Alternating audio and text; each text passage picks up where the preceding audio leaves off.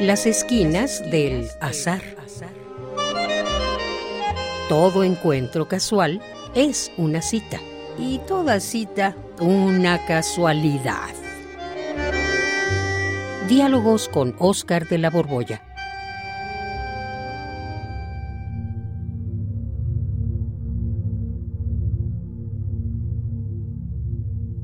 Yo soy yo. De verdad, yo soy yo. Pero es que ni siquiera frente a este espejo soy idéntico a mí. El espejo me muestra invertido. En mi imagen especular tengo el corazón a la derecha. Sin embargo, en esa imagen me reconozco. Me resulto familiar. Muevo mi mano y en la imagen que me devuelve el espejo, también el otro mueve su mano aunque sea su otra mano. Oscar, Oscar, Oscar, ¿qué estás haciendo ahí frente al espejo con esa cara de desconcierto, mi querido Oscar? Oscar. Este es el asunto, la otredad. ¿Qué pasa con el otro? Con lo otro.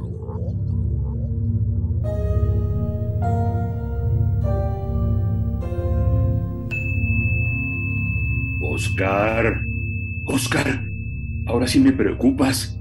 ¿Qué estás haciendo ahí como hipnotizado frente al espejo? Oscar. Eh, eh, perdóname, Juan. Ahora sí me encontraste abstraído, catatónico. Estaba pensando en el problema de la otredad. Órale, la otredad. ¿Qué es eso de la otra edad? No, la otredad, dijiste. Suena sí, palabra otredad. Suena dominguera. No, Juan, no, no, no. Es cosa seria. ¿Qué pasa con el otro cuando se le toma precisamente en su condición de otro? Estrictamente en su otredad. Y pues el otro es otro. El otro es otro y ya, ¿no? Precisamente por eso eh, es otro, ¿o no? Pues no, si pues no, no, no, no es tan no. sencillo, mi querido Juan. Fíjate, tú y yo somos más o menos muy parecidos.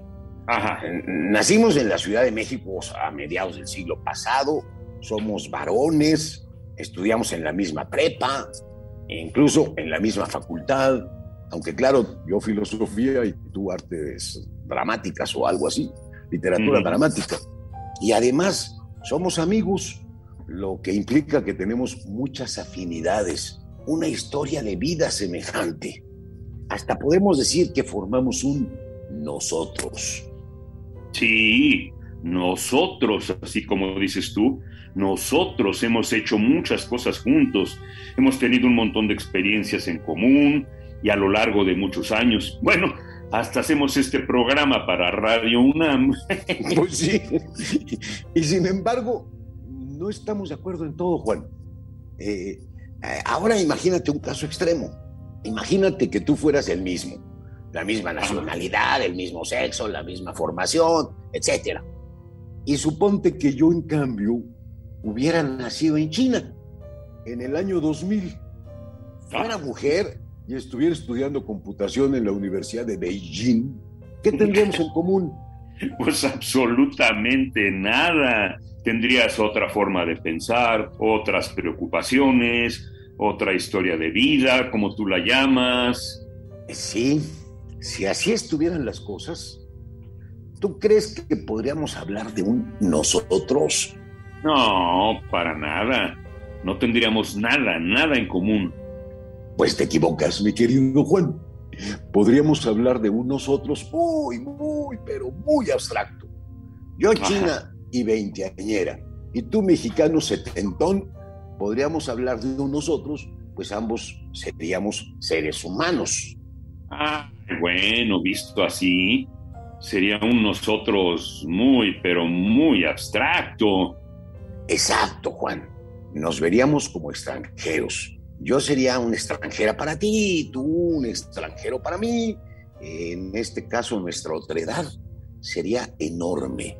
No nos podríamos comunicar, pues Tú no hablas chino y yo no. seguramente no hablaría español. No. fíjate, aunque habláramos los dos en español, no podríamos comunicarnos, entendernos, pues cada quien vería las cosas desde su muy particular ángulo. Pues sí, imagínate tú, tú una china veinteañera estudiando computación y yo un mexicano setentón dedicado al teatro y a la locución, pues no, nada, nada en común, nada. Pues, ahora fíjate, imagínate dos mexicanos de la misma edad, de la misma clase social, ambos egresados de la misma carrera, la que gustes, derecho, por ejemplo, además del mismo sexo, de la misma postura política, es más, que fueran hermanos, pero, o sea, que también compartieran la infancia y los genes. Pero ahora imagínate que esos dos casi igualitos, uno fuera religioso y el otro ateo. ¿Crees que se entenderían?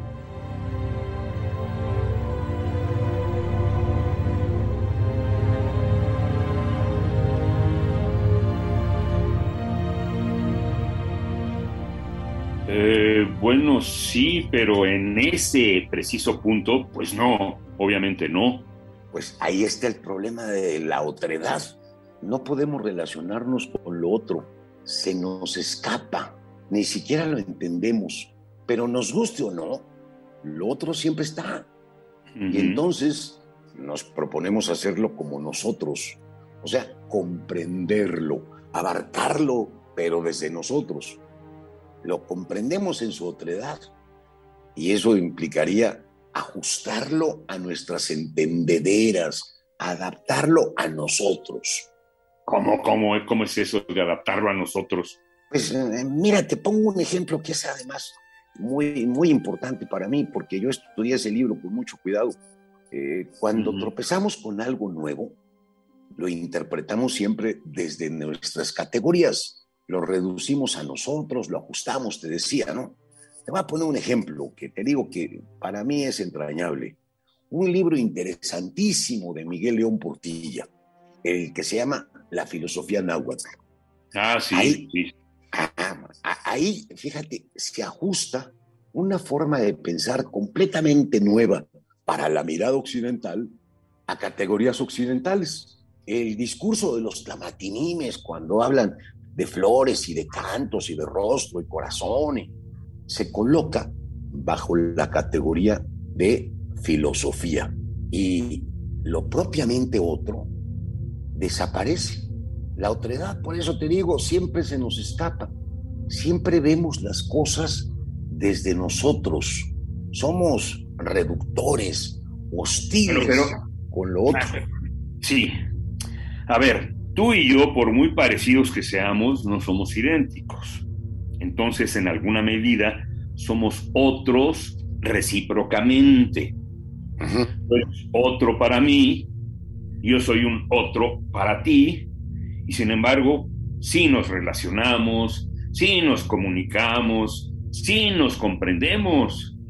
Sí, mi querido Juan, nuestras afinidades permiten que nos relacionemos por todo lo que compartimos, pero hay un resto, siempre hay un resto. Ay, cómo me choca la palabra el resto, es la caneana. Bueno, eh, eh, eh, ese resto es en lo que no concordamos y esa parte se nos escapa, crea un abismo. Este problema de la comunicación se presenta muy notoriamente con los distintos tipos de nacionalidad o distintas clases sociales, distintos géneros, distintas cosmovisiones. Con el otro chocamos, aunque parece que coincidimos.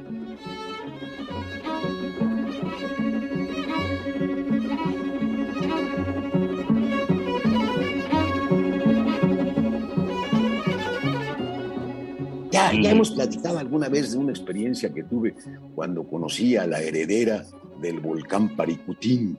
No sé si te acuerdas.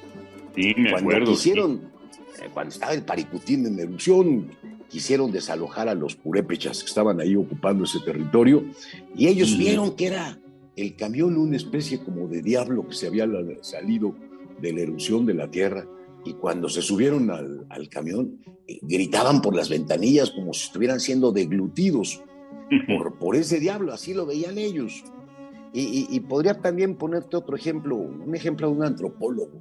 No sé si te acuerdas, estuvo muy de moda cuando éramos estudiantes, Malinowski. Ah, sí, eh, cómo no.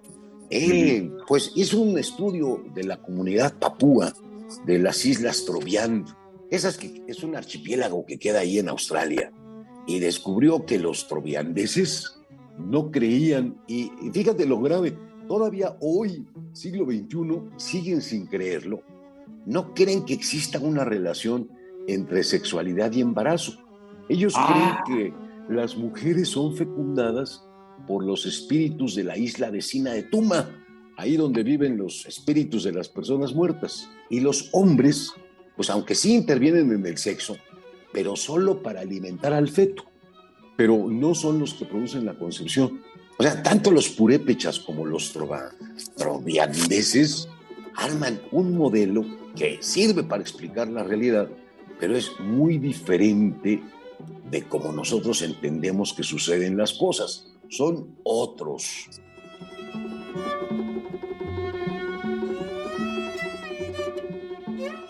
Bueno, Oscar, querido, pero tú y yo sí nos entendemos, pese a que somos otros. No eludas esa parte, por favor. Ay, mi querido Juan, lo que pasa es que Mira, ya no tenemos casi tiempo, pero ¿sabes por qué parece que tú y yo nos comunicamos? ¿Por qué? Pues porque estamos leyendo un guion y, aquí tu parlamento también depende de mí. O sea, estamos, estamos, estamos actuando una especie de espejismo de comunicación. bueno.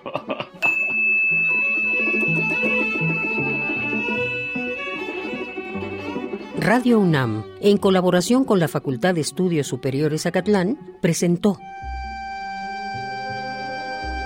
Las esquinas del azar. Todo encuentro casual es una cita y toda cita una casualidad. Voces Oscar de la Borbolla y Juan Stack. Operación Francisco Mejía. Producción Rodrigo Aguilar. Radio UNAM. Experiencia sonora.